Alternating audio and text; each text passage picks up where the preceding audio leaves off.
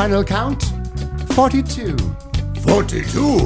Oh, that's not bad for a pointy-eared elvish princeling. I myself am sitting pretty at 43. This is Paul Arneberg, Director of Disciple by Doing at New Life Evangelical Free Church with Pastor Brent Kumpelen. And that, of course, if you didn't know, was Legolas and Gimli in their famous Battle of the Orcs in Star, uh, not Star Wars, in Lord of the Rings, The Two Towers. How would I possibly mistake Star Wars for uh, Lord of the Rings? So that is because this is episode 43, and that was Gimli's count in the book and in the movie. That's how many orcs he slaughtered in the Battle of Helm's Deep. so that is a fun way for me to get in a Lord of the Rings quote after several episodes of drought. Yep. Um, and this is also to set up 43 is part two of the Evangelical Free Church in America Theology Conference Yep. recap. Last time, Brent, we tackled marriage and actually within marriage. Other nuances such as abuse, abandonment, divorce, singleness, which of course singleness is is a holy estate. It- That's abuse, abandonment, divorce. Those are negative fallouts of of bad marriages. Yep. Um, but then singleness is equal to marriage in different vocational callings, such as you know from 1 Corinthians 7. So today, Brent, we're actually going to uh, go to the pre conference in a topic that was irrelated. It really had nothing to do with the topic of marriage. So Yeah. key us up there, and, Yeah. and what are we going to discuss in this recap? Yeah, so if you're just tuning in, we uh, Paul and I had the chance to go to the EFCA Theology Conference, which happens every February. Uh, it's typically in Chicago, so we drove down. We're in Naperville, um, a suburb of Chicago, for three days with over 400 other ministry leaders from the Evangelical Free Church all across the country. And this conference is where we dive deeply into some theological topics and then talk about practical outcomes as we apply it in ministry. Yes. Well, there's typically a pre conference. And so, an unrelated topic necessarily to the main conference schedule, but the pre conference topic tends to go after a, a- hot button issue or something that's really immediate as a pastoral need or as an application in the church. And so, this time around, we had as a pre conference topic, we had Dr. Jonathan Leeman join us, who's the editorial director of Nine Marks, as well as the Nine Marks uh, series of books, the Nine Marks Journal, and he's a co host of Pastor's Talk, and he's based in Washington, D.C. And the theme was talking about uh, engagement in the public square and how we approach politics. How does the church understand our role in bearing the gospel? What is the role of the state? So, this was the title of the pre conference session. What is the proper role of the church as it relates to the state? Considering public theology, patriotism, and Christian nationalism. Really fascinating. Yes. Because Jonathan Leeman, of, of, of all people, I suppose, um, at the moment, is so well equipped to speak to these issues. He's, he's originally trained as a political scientist and did poli sci degrees and whatever, then really felt a calling into ministry, pivoted towards theological education, and then did a doctorate and is now been um, he's got a number of, of books that he's written and then uh, of course editing the nine marks journal uh, which um, if you're familiar with nine marks is um, a ministry uh, out of capitol hill baptist church with mark dever in washington d.c so uh, Jonathan Leeman just has so many wonderful things to say to help us understand this these issues, and it's very immediate this year, especially if you're listening to this in 2024. We're in a political season, Yeah. So I thought it was just really, really helpful. It was good because, like the marriage topic, it just forces us to think outside of the box, outside of sound bites, outside of what we would per- perhaps consider easy answers, which there are none. The Lord created a very complex world even before the fall, let alone after the fall. We need to understand the nuances. One of the things I appreciated that I, I circled in his notes, the notes I took on him, I took about five pages of notes. He said, Disciples, once made, do impact the culture, but asymmetrically. And so his point, that's a little bit of a cryptic lead to the rest of his message Yeah. to say, no, we are to engage the culture. We are to engage in politics and in, in taking every sphere of life under the lordship of Christ. But asymmetrical implies it's not always done the way the world would have us do it, but it is to be done holistically as well as in all of life, not merely through one issue or, or even a series of issues, or certainly not one political party or one administration. Yeah, it's it's so important to think about these things in this particular season, but just in general, because we are, you know, obviously as citizens of an earthly uh, realm, kingdom, uh, you know, democratic state, uh, we have us we we are encountering every day the reality of politics, whether we want to, you know, quote unquote, I don't care about politics. You're dealing with uh, the reality of government all the time Yes. because that's that's that's just that's life. That's how you have you know uh, codes for your houses and roads to drive on, Exactly. and, taxes to pay and schools to go to and whatever other things, right? So, one of the things I appreciated just to sort of set the stage on what Jonathan Leeman presented is he made sure to remind us right at the outset God is sovereign, period. no matter what. that's right. No matter what conversations we need to have here about uh, political engagement or, or civic life or what it means to be, you know, have the church and state, uh, he just said very clearly God is sovereign and his common grace enables this is what he says common grace enables special grace to occur. So, in other words, the government, one of the roles of God's design for civic government is to keep the peace, to be able to do things like uh, uh, make possible a society where we can function together so that then the church can propagate the gospel. Yes. So he really ties those two things together. And I think in a lot of ways, when you read the passages in the New Testament, like in First Peter, uh, that we should be praying for the emperor, and, and you know, there's all this uh, in, in Romans chapter 13 about how the church bears the sword and punishes evil and does you know commends those who do good. There's this sense of the the role of government and it shouldn't necessarily extend beyond this is to create the conditions by which the church exists in a society to be able to propagate the gospel. So um, there's so much more nuance to that, but the the simple way he put it is governments build the roads so that you can drive to church. I thought that was just like the most good. The most simple example. It's like, Yes. okay, that makes a lot of sense. We need roads because I'd like to be with my church family. Yes. And in in that again, I realize it's more nuanced than that, but there in a simple sense, he's trying to help us understand that God is sovereign over all and that in his design for how we function as human beings, that there's a, a sense in which God has ordained the state in, for the benefit of, uh, in his common grace, uh, for the benefit of the world uh, in, in general, in an ideal way, like this is the way it should be, so that uh, people can flourish and live their lives in a way that allows for us to f- follow Jesus with faithfulness. Yes, I, I was encouraged when he reminded us too. God authorizes and constrains governments. So any one of us that uh, that are concerned about, I would call it overreach, especially in the last four years or Yeah. so, regarding freedoms, overreach of healthcare freedom, and and frankly even economic freedom when it comes to businesses being shut down and such. Uh, God will work that out in the end, even if it's not after the end. And in my own case, when my business Yeah. uh, really ultimately shut down because of, let's say, government lockdowns due to the pandemic, well, he brought me into a broad place, according to Psalm 118.5. Yeah. And I love that. So that reminds me. I, I am now lived long enough to see God restore me to a new place, but no thanks to the government. And I say that not to try to be either partisan or grumbling toward the government. I'm just Yeah. saying that that reminded me in the last four years God is sovereign over the government. He's more important than the government. My ultimate citizenship is in heaven. Meanwhile, be patient, waiting on the Lord during mm. times of trial. And at the same time, by some mystery, and this makes me clench my teeth sometimes, be thankful for the government because they do build roads for us to get to church, because they do still have fences and, for the most part, borders and such, oh, so that we can be able to flourish and also uh, live out the gospel with freedom and with liberality and, and liberty. Yep. And and a foundational thing in all of this I felt was important Jonathan Leeman brought to the front was that we need to be careful not to view the world as though there's somehow two realms. Like there's God's realm and then there's the the the state's realm, like or the, you know, the whatever. He or the words he uses is that there's not like gods and Caesars.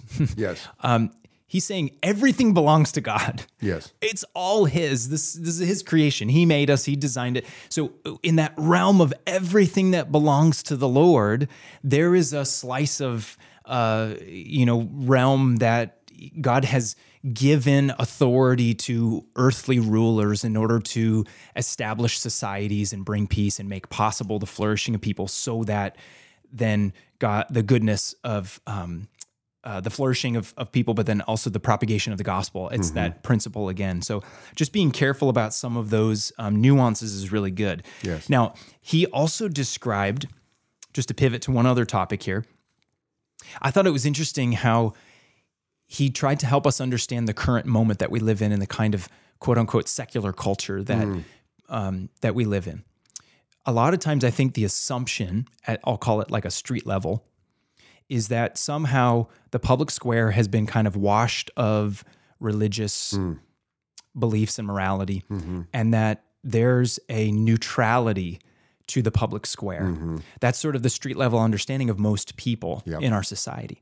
The reality, and he challenged this, he said everyone is bringing their God Yes. into the public square. Absolutely. It's just a matter of what it is. Yep. Is your God the self? Is your God some political ideology? Is your God some uh, economic thing that you want to see happen? Whatever it is, everyone's bringing a moral framework and it's something of ultimate value that they worship into the public square. And so, whatever your your God is, whatever you worship, you're going to bring to bear in your decisions, in your vote, That's in right. your judgment. And so he's saying, don't let people sort of approach things in that way to say, well, you know, the state house, it's like leave your gods at the door. Oh, yeah. It's like, hold on a 2nd mm-hmm.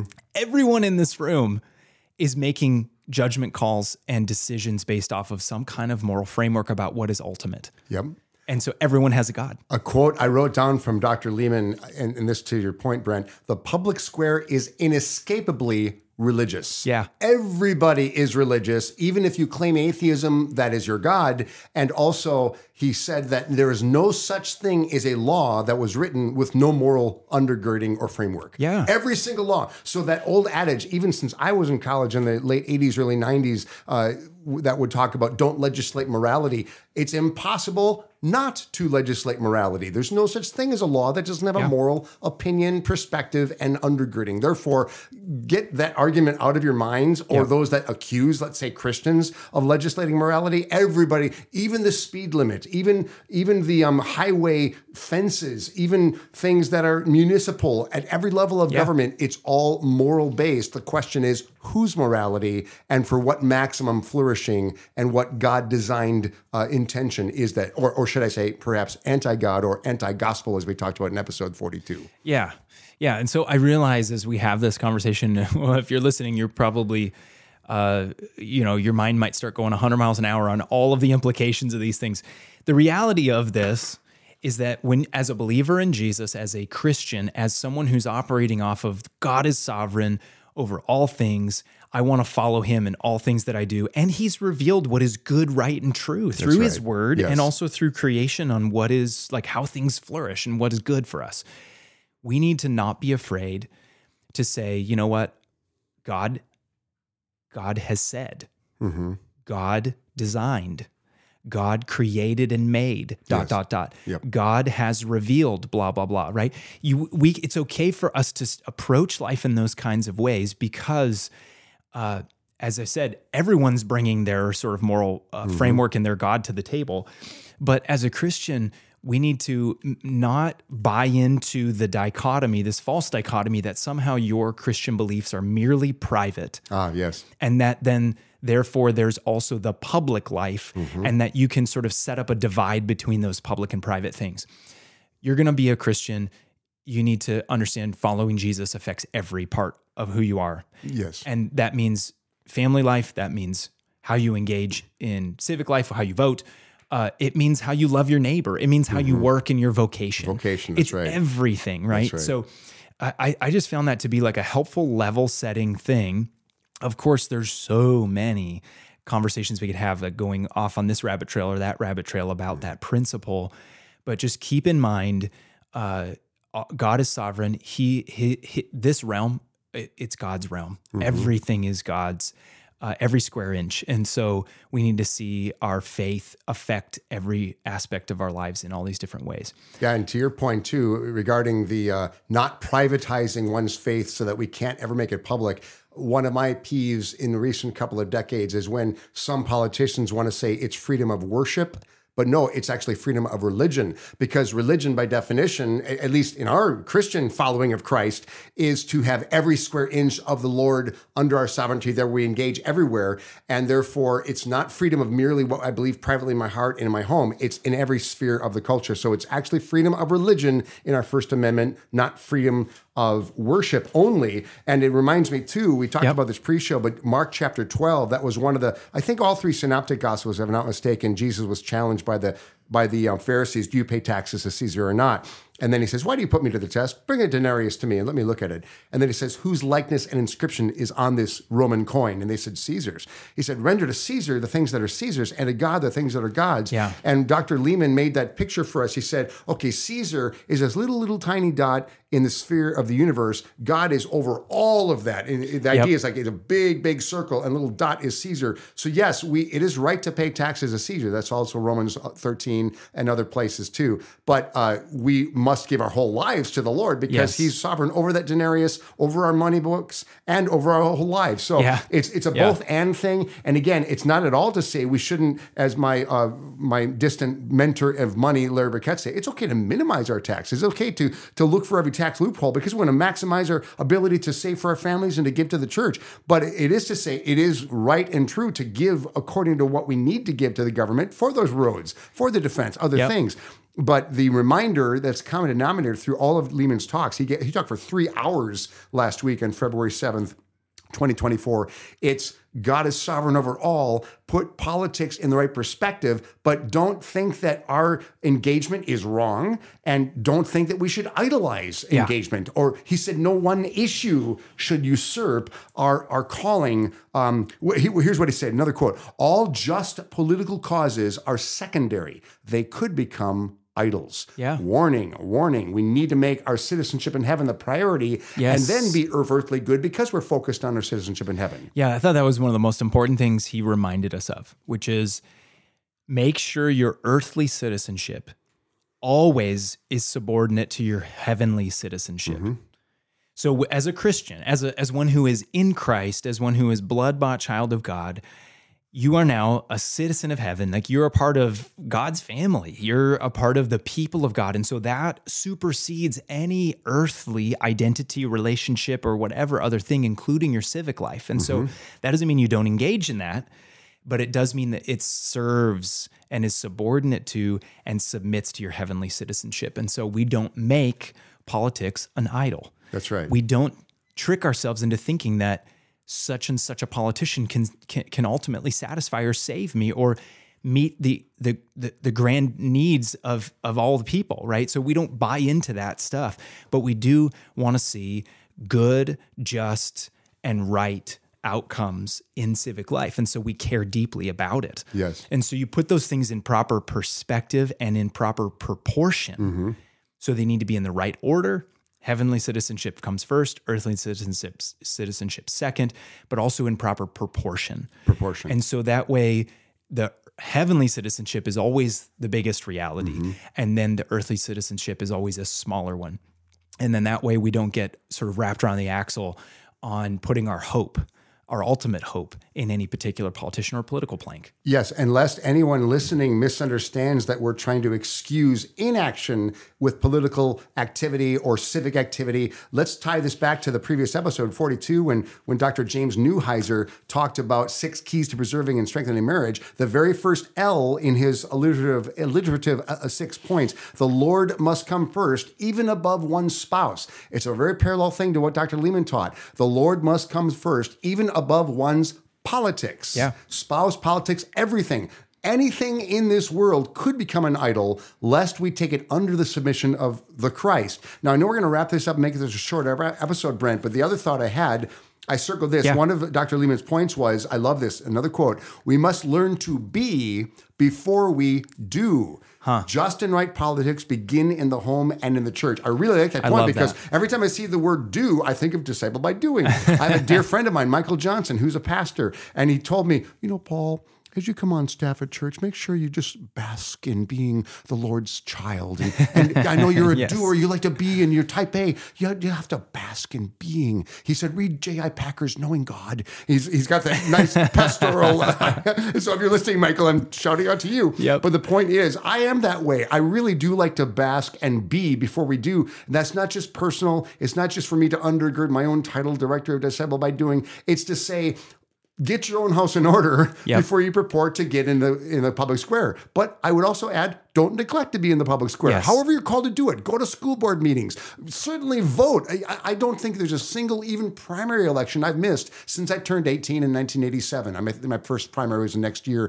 Um, I don't think I've missed a single primary. If I had, I was Yep. traveling, but certainly no no- November election. And we should study the issues, but also don't idolize any of these. And I admit myself, I can be dejected if my candidate doesn't win. Yeah. But then I'm reminded by my wife, who's a lot more even keeled than I am, that wait a minute, our citizenship is in heaven. We're not putting our hope in this world. And Yep. yet that doesn't mean we don't fight until we are called home. Yep. Amen. Yeah. And I, I think, it, well, like a final thought for me from Jonathan Leeman, I thought was super helpful and challenging for our particular, you know, this particular year is that he said one of the biggest threats is sort of an, an inversion hmm.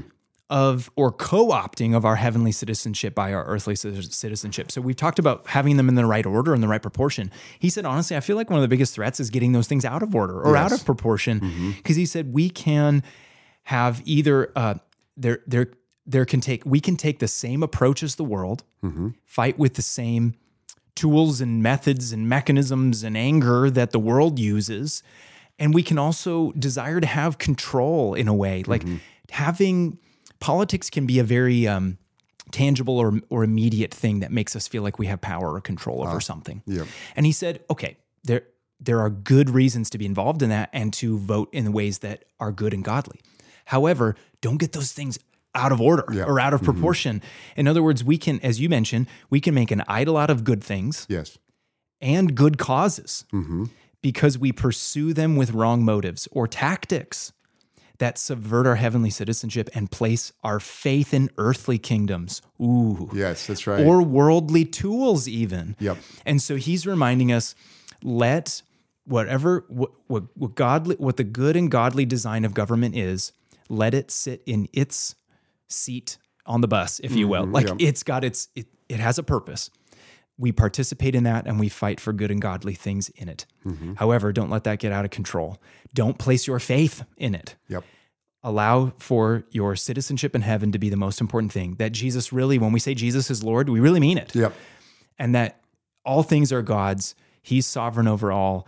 And that as we act out and live in the reality of our faith in the public square, that we're going to honor God not only by pursuing the outcomes that are good and just and right according to God's revelation, but that we do it in ways with the right attitude, the right perspective of where our hope really is, and using the right methods. Like we don't fight with the same, I don't know, anger and vitriol and f- whatever other things. That's right. We do things differently as Christians. And so model in what you do and how you do it your heavenly citizenship in the public square. I thought that was so helpful. Excellent. Yeah. And as we wrap up, I'll just say that one of the things that's always grievous to my heart is I, I pe- know people, either celebrities or politicians or even pastors and church leaders, mm. Where they neglect their marriage or their faith for the sake of a cause. And that is one of the most grievous things. So I know you and me, Brent, we each prioritize our wives, in your case, Sarah, in my case, Wendy, over our ministry itself. Similarly, that marriage is subservient to the Lord. So that goes back to the rightly ordered loves, which I think Augustine talked about. We might have mentioned Yep. that in our podcast. Yep, we the past. have. So Augustine's rightly ordered loves.